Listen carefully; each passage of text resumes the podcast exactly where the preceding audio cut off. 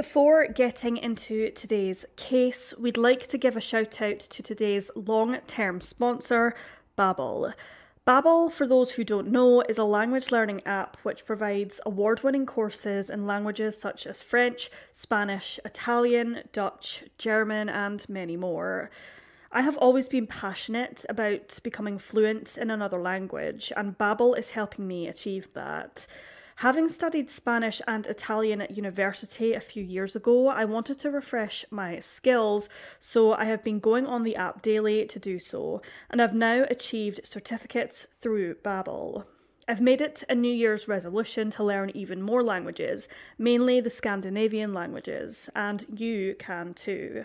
I started studying Norwegian a few months ago, and using Babbel daily has helped enormously in retaining vocabulary and grammar.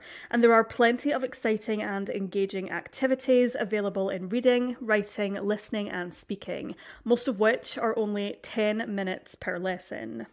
Unlike several other language learning apps on the market, the content made by Babbel has been made by genuine speakers of the languages and don't work by an algorithm or material generated by computers. The content is also enormously useful as it prepares the learner for real life situations, such as asking for directions or ordering food at a restaurant. It's not just the language you learn, it's the culture too. Another fantastic aspect of Babbel is that there are no adverts and you can participate in lessons offline as well. Doing just a quarter of an hour of Babbel per day will have you speaking a new language in just a few weeks. You can even further your learning with new upgrades on the Babbel app, such as short stories, culture clips, a podcast, and Babbel Live, where you can add live classes to your existing subscription for an additional fee or just subscribe to them as a standalone product. Babbel also now offers a 20-day money-back guarantee on all subscriptions, meaning you can rest assured knowing you can try out the app with no financial commitment. To get this amazing offer and learn a new language in 2022, head to the link in the description below to get 65% off a Babbel subscription with a 20-day money-back guarantee. Once again, thank you so much to Babbel for sponsoring today's video.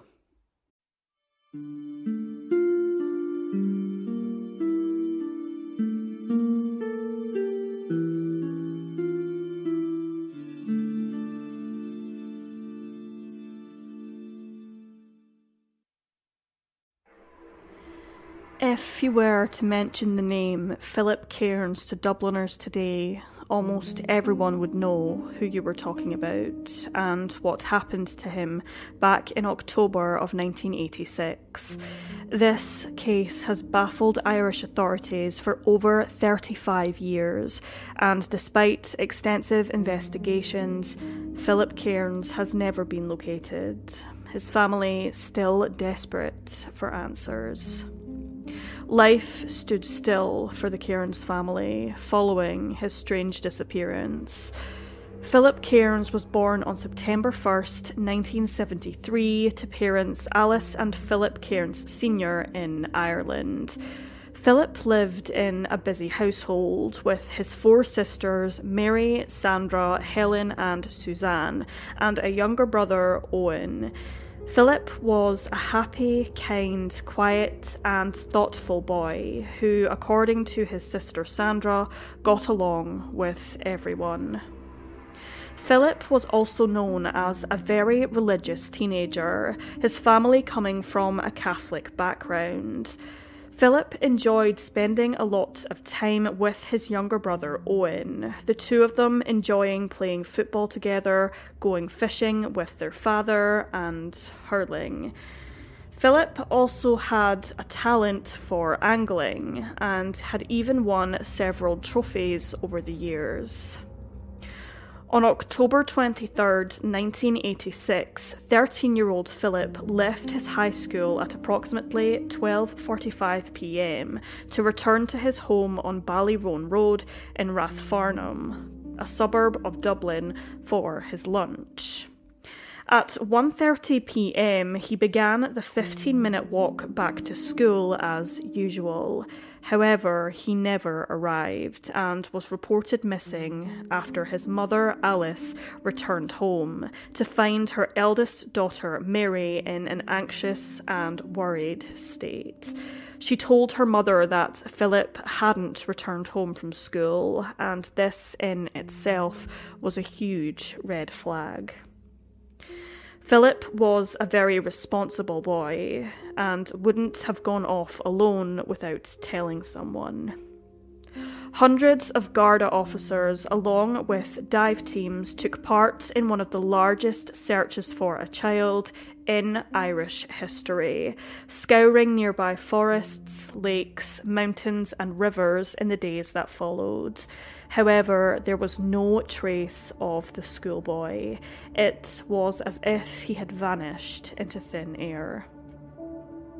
Cairns classmates were interviewed by Gardaí at the school during their midterm holiday break, the week following Philip's vanishing. The Cairns did all they could to get Philip's face out there, including regular segments on the news and managing to get posters distributed by local milk companies. Six days after his disappearance, Philip's school bag was located by two teen girls in an alley close to his house. Interestingly, though, the lane had already been searched by police after Philip had disappeared, and the bag was not there at that time. Gardaí police suspecting that it had been planted there. Also, it had been heavily raining the days prior, however, the bag itself was bone dry. The school bag was thought to be a vital piece of evidence, but despite it being examined by forensic experts, no clues of any significance were found. Inside the bag were Philip's belongings his pens, pencils, a copybook, a maths textbook, his school journal, and his pencil case, though authorities managed to determine that some things were missing, including a geography book and two religion books. Other than this, no clues were found that gave authorities any idea as to where Philip might be. Over 400 sightings were reported in the aftermath of the boy's disappearance.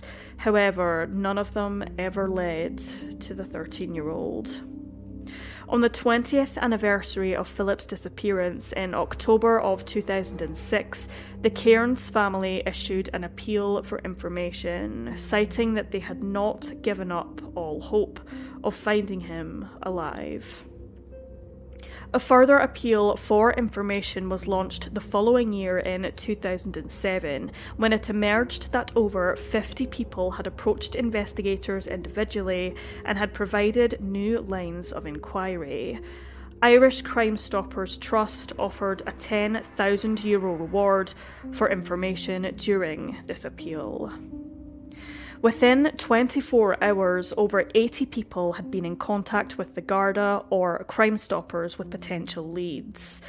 In Dublin in May 2009, a stretch of private wooded land near a golf club on the M50 motorway was searched thoroughly by investigators, with specialists searching for soil movement in that particular area and in another spot around 50 metres away. An elderly woman from Dublin itself told Garda that a man she was in a relationship with some time before had confessed to killing Philip Cairns and dumping his body at both sites that had been searched. This turned out not to be the case, as the searches of both areas turned up nothing of significance no belongings of Philip's or any bones. The man in question was not charged due to lack of evidence. Suspects came and went in the case. However, in 2016, new developments emerged. In 2002, convicted paedophile Eamon Cooke, a former DJ and owner of popular pirate radio station Radio Dublin, was charged with various sex crimes against four girls, decades after rumours circulated that he was abusing children. After serving a mere three years in prison, Cooke's conviction was quashed on a technicality and he was released. However, in 2007, he faced trial once again and received a 10 year sentence after being convicted of sexually abusing two more young girls. A female witness claiming to be one of his victims came forward in May of 2016, tying Eamon Cooke to Philip Cairns' disappearance. The witness said she was in another room of the radio station building, which was located 15 minutes away from where Philip vanished, when she heard loud noises coming from the studio. Upon entering, the witness states that she saw Philip lying bleeding on the floor after Cooke had struck him with an implement. The witness subsequently fainted after witnessing this and woke up inside Cooke's vehicle. She never saw Philip again. The Garda police found the witness's story to be credible and questioned Cooke, but by this point he had been transferred to hospice care because he was dying of lung cancer and suffering from dementia.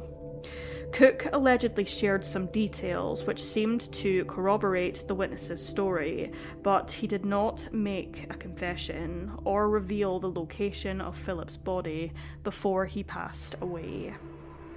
Shockingly, a mere two days after his death in June of 2016, one of Cooke's family members discovered a handwritten letter in a storage unit he owned, containing the words, quote, Sorry to Philip for everything that happened.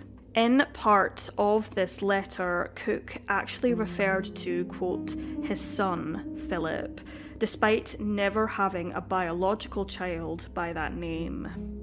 Investigators compared Cooke's DNA to the DNA samples that were found on Philip's school bag. However, it was not a match, although it's been rumoured that Cooke may have coerced some children into planting the bag in the alleyway for him to cover his tracks. It is debated, however, if Eamon Cooke was responsible for Philip's disappearance, as he was awaiting sentence for another crime at the time, the initial sentencing date for Cooke being the day before Philip vanished. Whether Cooke was involved or not remains a mystery to this day. Philip's mother, Alice Cairns, lights a candle for her lost son every night. His sisters, Sandra and Suzanne, are active in helping missing children organisations. As time has passed, the Cairns family have kept Philip's case very close to their chests, rarely speaking to the media in later years.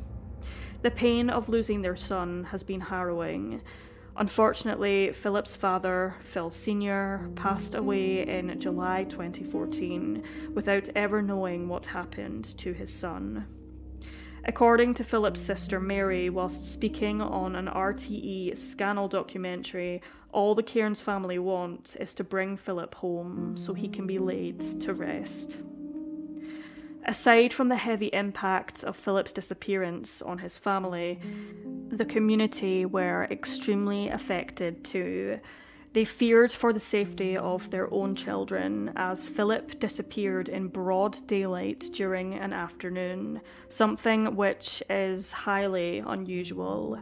Parents became more vigilant, some insisting that their children were never to walk home alone again. In October of 2021, 35 years after Philip disappeared, the Garda appealed to the public for information. They told the Irish Times, quote, Following the passage of time and changing circumstances, these people may now be in a position to assist us. There may be persons who were young at the time of Philip's disappearance and not in a position to provide An Garda Síochána with information, who may now be able to come forward. Even the smallest piece of information, which may seem insignificant, may assist the investigation. Police have also reassured that anyone who does come forward, any information given will be dealt with discreetly and with utmost sensitivity. As of early 2022, the disappearance of Philip Cairns remains unsolved. He was 13 years old when he disappeared, of a medium build, standing at approximately 5 feet 2 inches tall, weighing 91 pounds. He had dark hair and hazel eyes and had a small birthmark under his chin. On the day he vanished, Philip was wearing his secondary school uniform. Specific details regarding what he was wearing that day is unknown, and he was carrying his faded grey canvas school bag, which was later found. For those with any information which may be useful to authorities, you can contact the Garda confidential phone line on 1800 666 111.